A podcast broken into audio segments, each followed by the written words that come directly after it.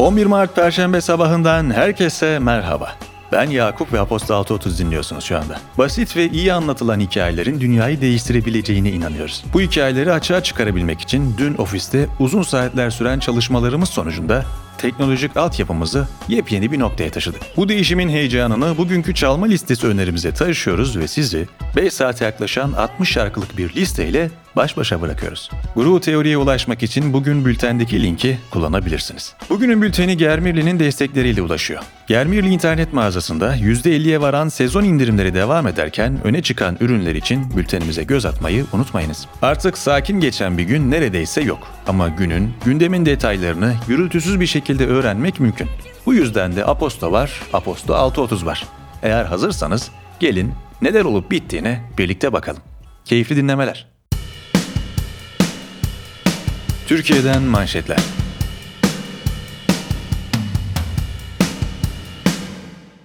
Türkiye İstatistik Kurumu'nda Şubat ayı ortasında vekaleten başkanlık görevine getirilen Ahmet Kürşat Dostdoğru yönetiminde kurulan ekonomistler ve uzmanlardan oluşan danışma kurulları lağvedildi. Bloomberg HD'ye bilgi veren bir kaynak, önümüzdeki yıl kurulların tekrardan faaliyete geçirilmesine ilişkin değerlendirmelerin yapılacağını belirtti. Geçtiğimiz günlerde Sayit Erdal Dinçer, Dostdoğru yerine TÜİK Başkanı olarak atanmıştı. Türkiye İstatistik Kurumu'nun yeni metodolojiyle paylaşmaya başladığı iş gücü istatistiklerine göre Ocak ayında 15 ve üzeri yaştaki kişilerde mevsim etkilerinden arındırılmış işsizlik oranı %12,2 oldu. Mevsim etkilerinden arındırılmış istihdam oranı bir önceki aya kıyasla 1,2 puan artarak %43,8 seviyesine geldi. 15-24 yaş arasını kapsayan genç nüfusta işsizlik oranı bir önceki aya kıyasla 0,7 puan azalarak %24,7, istihdam oranı 0,5 puan artarak %30,1 oldu. TÜİK'in Uluslararası Çalışma Örgütü yöntemine dayanarak hesapladığı verilere göre Ocak ayında Türkiye'de mevsim etkisinden arındırılmış atıl iş gücü oranı %29,1'e yükseldi. 10 Ekim 2015'te Ankara Tren Garı'nda gerçekleştirilen ve 103 kişinin hayatını kaybettiği saldırıya ilişkin davanın 9. duruşması Ankara 4. Ağır Ceza Mahkemesi'nde görüldü. Duruşmada bulunanlar ve sanık avukatı arasında yaşanan tartışmaların ardından bir kişinin salondan çıkarılmak istenmesi ancak hayatını kaybedenlerin ailelerinin ve avukatların buna müsaade etmemesinin üzerine mahkeme heyeti salonu terk etti. Dava 19 Mart tarihine ertelendi. Gelecek Partisi Genel Başkanı Ahmet Davutoğlu, İyi Parti Genel Başkanı Meral Akşener'e destek ziyaretinde bulundu. Davutoğlu, MHP Genel Başkanı Devlet Bahçeli'nin Akşener hakkında 5 yıl önce kullandığı bir ifadenin dün tekrar gündeme gelmesine ilişkin olarak kendisine yönelik cinsiyetçi, nezaketsiz ifadeleri şiddetle kınıyorum. İnsan onurunu zedeleyen dil terk edilmelidir cümlelerini kullandı. Akkuyu Nükleer Güç Santrali'nin 3. ünitesinin temel atma töreni Cumhurbaşkanı Recep Tayyip Erdoğan ve Rusya Devlet Başkanı Vladimir Putin'in katılımıyla gerçekleştirildi. Erdoğan törendeki konuşmasında santralin kullanımı açıldığında yıllık 35 milyar kilowatt saat elektrik üreterek Türkiye'nin ihtiyacının yaklaşık %10'unu karşılayacağını belirtirken Enerji ve Tabi Kaynaklar Bakanı Fatih Dönmez 4. ve son reaktörün temelini önümüzdeki yıl atmayı beklediklerini santralin 2023'te faaliyete geçmesini planladıklarını söyledi. Dünyadan manşetler.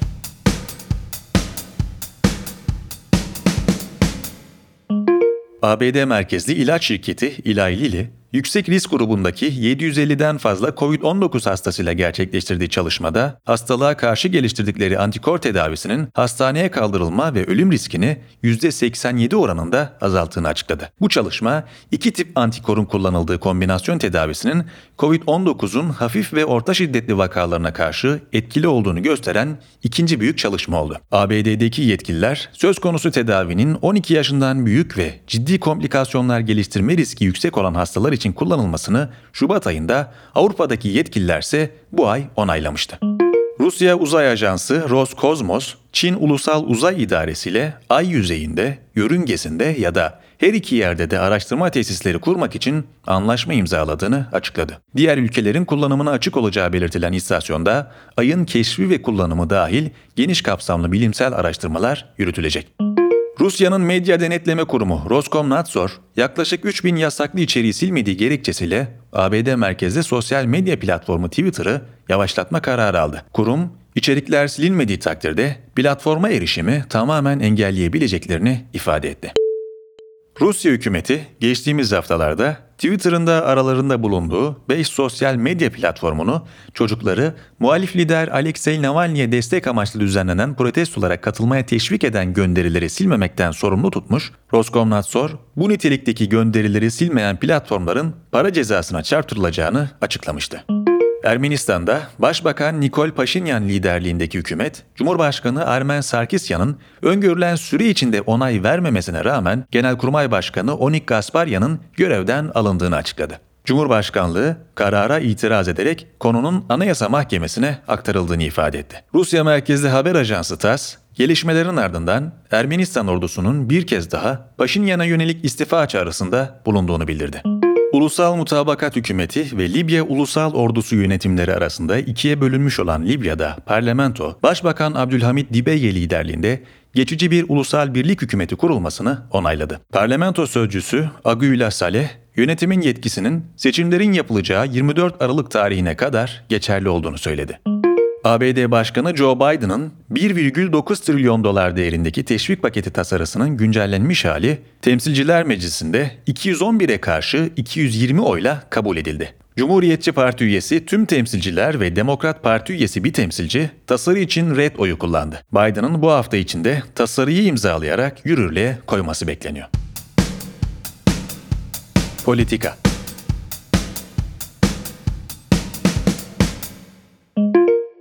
2011'de başlayan Libya İç Savaşı'nda karşı karşıya gelen Türkiye ve Mısır arasında son günlerde görülen diplomatik yumuşama dikkatleri çekti. Abdülfettah Es-Sisi yönetiminin darbeyle başa geçmesinden beri Türkiye-Mısır ilişkilerinde ilk defa bu derecede görülen yumuşama Doğu Akdeniz ülkeleri arasında hareketlenmeye yol açtı. Deniz Kaptan'ın Türkiye-Mısır ilişkilerine dair yaptığı detaylı incelemeyi bugünün bülteninden okuyabilirsiniz. Şehir ve Kültür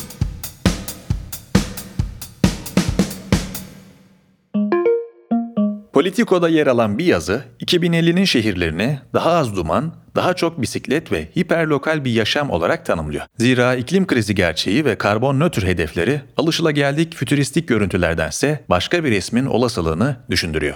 Pandemi, şehirler için yerel olanın önemini ortaya koymuşken, kendi kendine yetebilen ve sakinlerin ihtiyaçlarını yürüme mesafesinde karşılayabildiği hiperlokal şehir planlama yaklaşımları öne çıkıyor. Yine de bazı uzmanlar soylulaştırma gibi sosyal gerçeklikler sebebiyle hiperlokal yaklaşımların evrensel bir formülü olmadığını savunuyor. Mehmet Şimşek'in pandemi sonrasındaki şehirlere odaklanan yazısını incelemek için bülteni ziyaret etmeyi unutmayınız.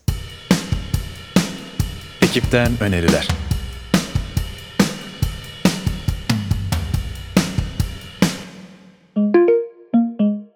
Mina Başaran ve arkadaşlarının anısını yaşatmak ve toplumsal cinsiyet eşitliğini destekleme gayesiyle yola çıkan Mina'nın Çocukları projesi 3. yılını 8 Mart Kadınlar Günü'nde gerçekleşen Zoom toplantısında karşıladı. Geride kalan 3 yılda Türk Üniversiteli Kadınlar Derneği İstanbul Şubesi ile birlikte Mina Başaran bursu sahibi 11 kadın öğrenci Türkiye'nin farklı illerinden sosyo-kültürel ve ekonomik olanaksızlıklarla mücadele eden 10-14 yaş grubu çok sayıda çocuğa bilişsel ve davranışsal gelişim, spor ve sanat gibi alanlarda mentörlük yaptı. Mentörlüğe giden bu yolda kendileri de ilgili konularda eğitim süreçlerinden geçtiler. Projede verilen eğitimlerin sayısı ve niteliği de zaman içinde güncellendi ve bu yıl çocuklar kodlama eğitimi almaya da başladı. Projenin ayrıntıları için minanınçocukları.org adresini ziyaret edebilirsiniz.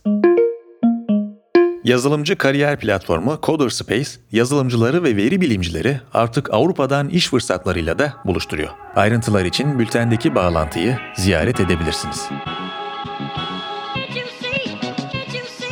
11 Mart Perşembe gününün Aposto 6.30 yayınında yine beraberdik. Ben Yakup.